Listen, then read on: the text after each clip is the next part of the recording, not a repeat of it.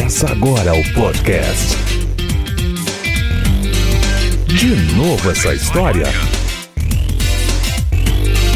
Podcast. De novo essa história? Com Noah Arthur. Olá pessoas, tudo bom com vocês? Eu sou o Noah Arthur, sou quase um professor de história, tá faltando só me formar. Sejam muito bem-vindos ao podcast De Novo Essa História. E hoje é sexta-feira, trouxe episódio novo para vocês, né? Semana passada eu fiz uma enquete no Instagram, o tema que vocês escolheram eu trouxe na quarta, no caso na terça, porque o episódio que era pra ser postado na quarta eu postei na terça por falta de atenção. Mas enfim, né? Eu falei sobre o tema que vocês votaram lá no Instagram e hoje eu trouxe 10 curiosidades sobre o Natal, certo? Então, sem mais delongas, bora pro assunto. Primeira curiosidade. A canção Noite Feliz, tá? Aquela musiquinha bonitinha, Noite Feliz, banana. Enfim, ela foi criada na Áustria em 1818, quando o padre Joseph Moore teve a brilhante ideia de imaginar como que teria sido a noite do nascimento de Jesus, certo? Ele imaginou, anotou os detalhes, leu, viu que ficou bonito, aí ele foi, procurou o músico Franz Gruber para criar ali uma melodia e então nasceu a música Noite Feliz.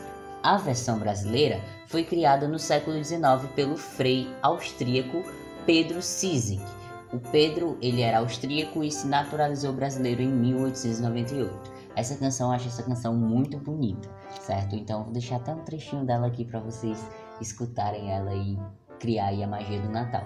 Eu não tenho nenhuma religião, gente, eu não sigo nenhuma religião, mas essa canção, a letra dela, eu acho ela muito bonita, é muito doce, eu acho assim muito magia de Natal. Apesar dela falar ali muito de Jesus, dessas coisas, eu aprecio a melodia, aprecio a letra, acho muito bonito, certo?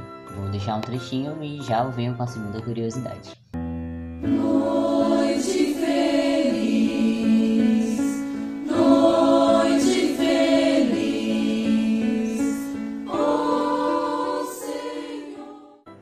Segunda curiosidade. Existem várias versões sobre o surgimento da árvore de Natal certo? Mas a versão mais aceita é que o padre fundador da igreja protestante, o Martinho Lutero, depois vou trazer um episódio sobre esse cara que eu acho esse cara muito massa. Enfim, é, o padre fundador, né, o Martinho Lutero, padre fundador da igreja protestante, ele montou um pinheiro na sua casa lá no século XVI. Esse pinheiro ele era enfeitado com velas. O intuito dele ter montado isso foi mostrar para as crianças como que era o céu na noite do nascimento de Cristo. Então, esse era o intuito dele, mostrar às crianças. Terceira curiosidade. Em países como a Polônia e a Ucrânia, os enfeites de Natal contam com aranhas e teias. Isso parece bizarro? Sim, parece bizarro. Porém, se vocês entenderem o motivo, vocês vão ficar assim, uau! O motivo é que eles acreditam, né, que as aranhas teceram um manto, tá? Elas, elas fizeram lá um manto com suas teias para Jesus. E colocar aranhas e teias nos enfeites é representar a bondade e a prosperidade. Quarta curiosidade: nos países de origem anglo-saxônica, o bom velhinho, o Papai Noel, ele distribui presentes.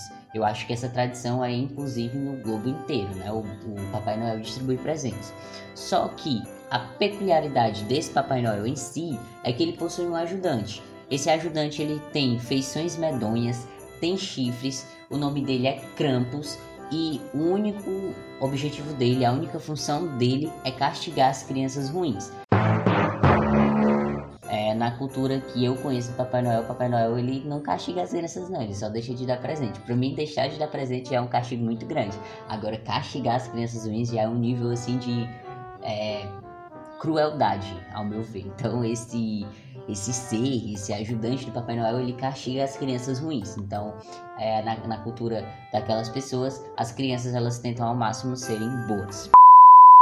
Quinta curiosidade: de acordo com a Unicef, que é o Fundo das Nações Unidas para a Infância, existem mais de 2 bilhões de crianças no mundo. É uma média de 2,5 filhos por família. E aí, para entregar os presentes, o Papai Noel teria que viajar por 353 mil quilômetros e acelerar o trenó por 20,5 bilhões de metros por segundo. Uma coisa quase impossível, mas como o Natal é mágico, eu acredito que o Papai Noel consegue chegar em cada casa todas as noites de Natal, certo? Sexta curiosidade: o Brasil adotou o nome Papai Noel por meio de uma adaptação do francês Père Noël, tá? E claro, influenciado pela Coca-Cola e o hábito de copiar os costumes dos Estados Unidos. Já em Portugal, o bom velhinho é conhecido como Pai Natal, que é uma tradução mais fiel ao francês. Sétima curiosidade: na Europa, antigamente, as pessoas deixavam a porta de casa aberta durante a noite de Natal, certo? Isso para que os viajantes e pessoas pobres pudessem participar da ceia. A ceia que aí é a coisa mais importante da noite. E gente, deixa eu abrir aqui um parêntese para falar um negócio para vocês. Quando eu tava fazendo as curiosidades, essa curiosidade me chamou muita atenção, certo? É porque eu vou pegando várias curiosidades de vários cantos e aí quando eu vi essa curiosidade, eu achei ela muito interessante porque ela representa exatamente o que o Natal deveria ser, né? Porque o Natal é para passar uma mensagem de amor ao próximo, de empatia, né? De união e esse ato de deixar a porta aberta para pessoas pobres, para, para viajantes, para andarilhos entrarem e comerem ali com a família e se divertirem com a família, eu achei ali, eu achei um ato de muita união, de muito amor ao próximo. E é uma coisa que falta muito nos dias de hoje. Lógico que não dá pra gente confiar de deixar a porta aberta e deixar várias pessoas entrarem na nossa casa quando a gente não conhece, até porque existem muitas pessoas ruins no mundo, infelizmente, né? Existem pessoas ruins, Porém, né, já que não é possível a gente deixar as portas abertas, a gente podia é, pegar ali a ceia que a gente está comendo, montar um prato e dar para algum morador de rua, ou então levar uma cesta básica para uma família que a gente sabe que passa necessidade, porque é exatamente isso o sentido do Natal. O, o, Natal ele é para ser ali um momento de união em que as pessoas dão as mãos, em que as pessoas confraternizam entre si, tá? Não é só aquela festa de família. A família, a família deveria ser todo mundo. Todo mundo deveria se unir, todo mundo deveria ali dar a mão quando o outro precisa. E é exatamente esse essa mensagem do Natal, a mensagem de caridade, a mensagem de união, a mensagem de amor ao próximo, de empatia. Enfim, essa foi a curiosidade que eu achei mais bonita. É um, um, uma coisa muito bonita e infelizmente não existe nos dias de hoje, porque não dá pra gente confiar ali de deixar as nossas portas abertas para qualquer pessoa entrar. Porém, a gente pode muito bem pegar uma cesta básica ou montar um prato de Natal e entregar para alguém que está passando necessidade ou para um morador de rua, né? Enfim, vocês entenderam. Oitava curiosidade. Todo mundo sabe que o Natal é uma festa cristã, certo? Porém, ele é celebrado em outras religiões, só que de formas diferentes. Por exemplo, a gente celebra o Natal na véspera, né? A gente começa a celebrar o Natal na véspera, no dia 24. Já os hinduístas, por exemplo, eles reconhecem Cristo como a encarnação do Vishnu, que é uma das principais entidades divinas deles, e eles comemoram o dia 25, a noite do dia 25, como a festa da luz, porque é quando a luz vence as trevas, certo? Nona curiosidade: as pessoas que são testemunhas de Jeová entendem que aniversários são um costume pagão e eles não celebram o Natal, eles não comemoram o dia 25, apesar de prestarem devoção a Cristo, certo?